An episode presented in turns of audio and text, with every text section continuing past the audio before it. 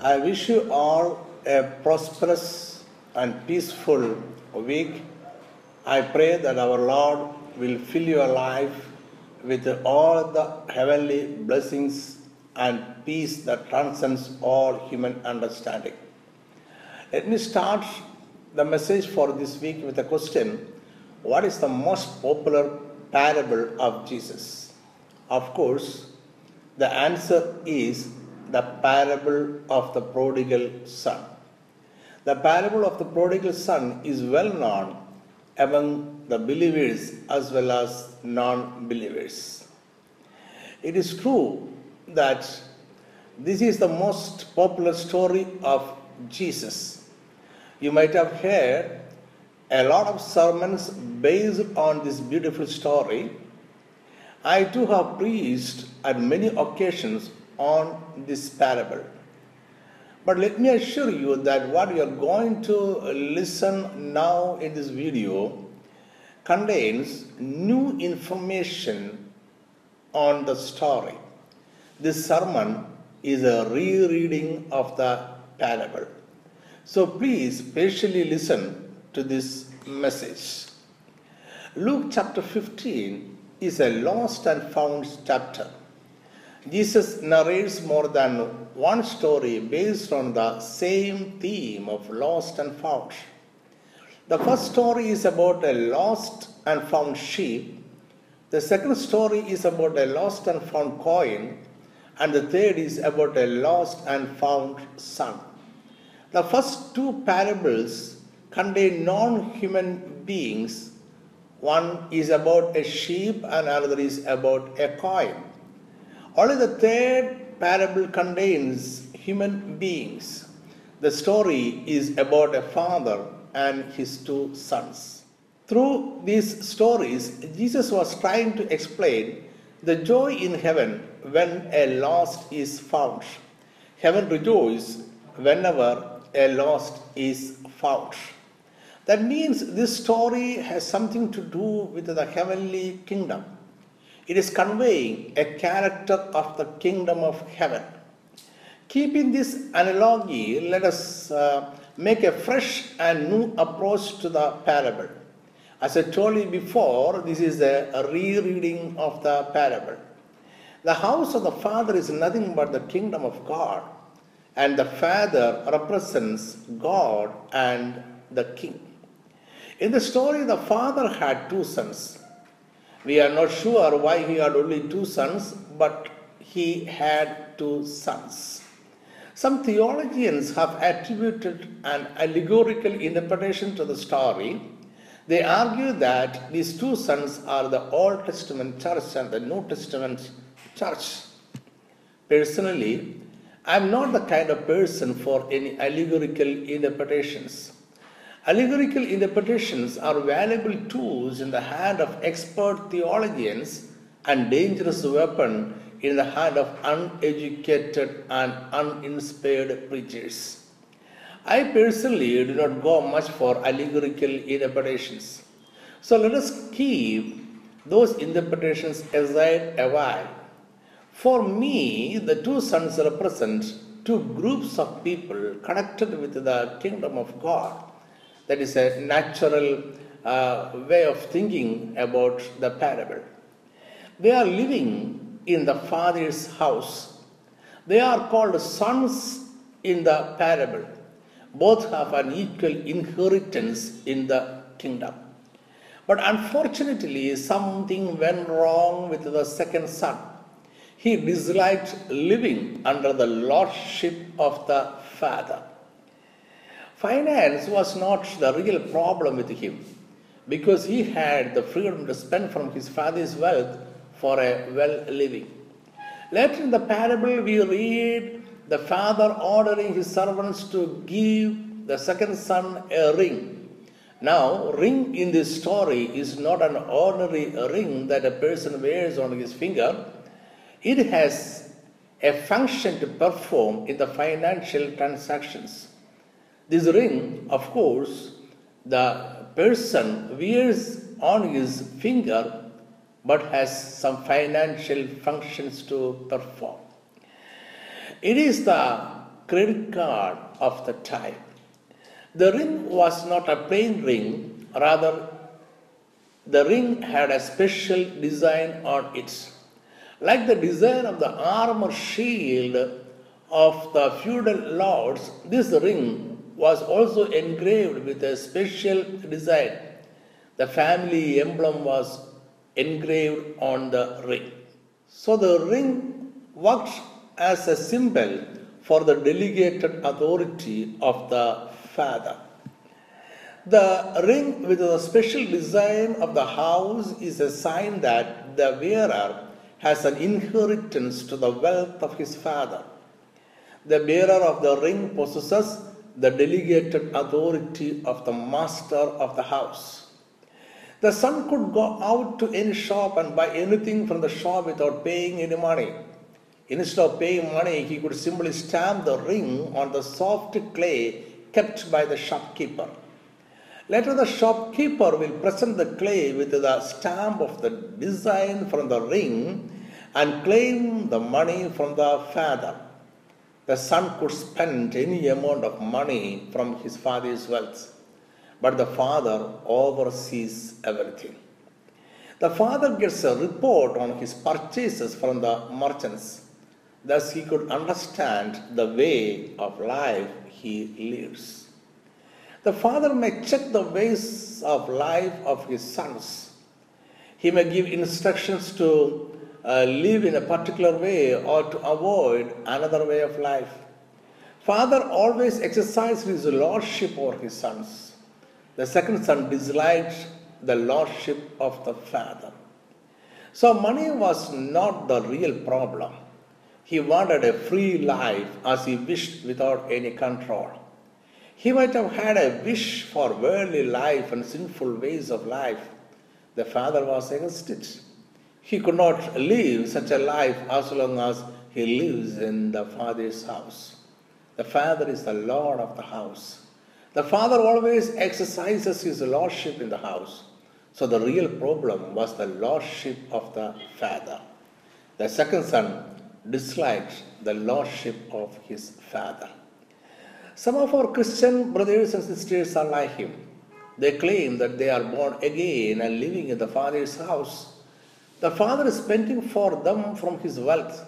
They are enjoying manifold blessings from the Father, but they live without the instructions of the Father. There is always a rift between the Father and these people. They argue that salvation is freedom to live as they like without any strings tied to it. They deny and reject the lordship of the Father. They argue against the lordship of the Master. Think about the donkey on which Jesus traveled to Jerusalem announcing his royal entrance to the city. It was tied to a post by his owner before Jesus chose it for his purpose. He asked his disciples to untie the animal Jesus traveled on it. It is indeed freedom for the donkey. After the journey, Jesus let it free. Jesus did not tie it again on any post, but at the same time, it is lost from the scene forever. It remained a blessed animal as long as it was under the lordship of Jesus. Once it was let free from the lordship of Jesus, it went away into oblivion. There is no story about the donkey after the journey. No strings is freedom, freedom from the lordship. But there is no inheritance without the lordship. As long as you are tied to your father, you have a legal claim to his wealth. When you deny the fatherhood, you deny the inheritance. In Romans chapter 10, verse 9, we read how we are born again. It reads like this that if you confess with your mouth the Lord Jesus and believe in your heart that God has raised him from the dead, you will be saved. Salvation is obtained through faith. And as we confess with our mouth the Lord Jesus, that means we must confess and accept Jesus as our Lord. No Lordship, no salvation. Think about the second son of the parable. He disliked the lordship, so he rejected it. He collected all his inheritance and wealth and left the father's house. It is interesting to note that he went out of the lordship after collecting the blessings of his father's house. He wanted the wealth of his father, but hated his lordship. That was the beginning of the end of his prosperous and peaceful life. Gradually, he lost everything he enjoyed in his father's house. But the son was not a hardened sinner. He realized his mistake. He realized that the wealth and blessings are not the real source of peaceful life, but the protection of the Father under His Lordship is the real life. Still, it is a tragedy that he had to go through all these evil days to learn the significance of the Lordship of his Father. He decided to come back to the Lordship of his Father. See what he decided to say to his Father when he returned home. Luke chapter 15, verse 19. And I am no longer worthy to be called your son. Make me like one of your hired servants. It is clear what he means. The servants are under the lordship of his father. They enjoy all the blessings of the father's house. They live always prosperous. He is returning to the father's lordship he understood that the lordship of his father is real life. There is no life away from the father's lordship. As he returned, the father gave him three things one, a robe of sonship. Second, sandals to his feet. Only the master and the sons wore outer garments and sandals in the house. So the sandals and the robe represent an inheritance to the father's house. Third, the father gave him the ring, the credit card, as we said before. The ring is the inheritance of the son to his father's house. Despite the second son's rebellion and abuse of finances, his father still trusts him. A returned and restored son is as equal as a restored sinner. The father trusts them. When we are born again into the Father's house, one of the titles we receive is the stewardship of His wealth. All sons and daughters in the Father's house are stewards of His wealth. We have the freedom to manage the wealth by and live wisely or foolishly. But we are accountable to the Father for all our dealings. So be careful how you manage his wealth.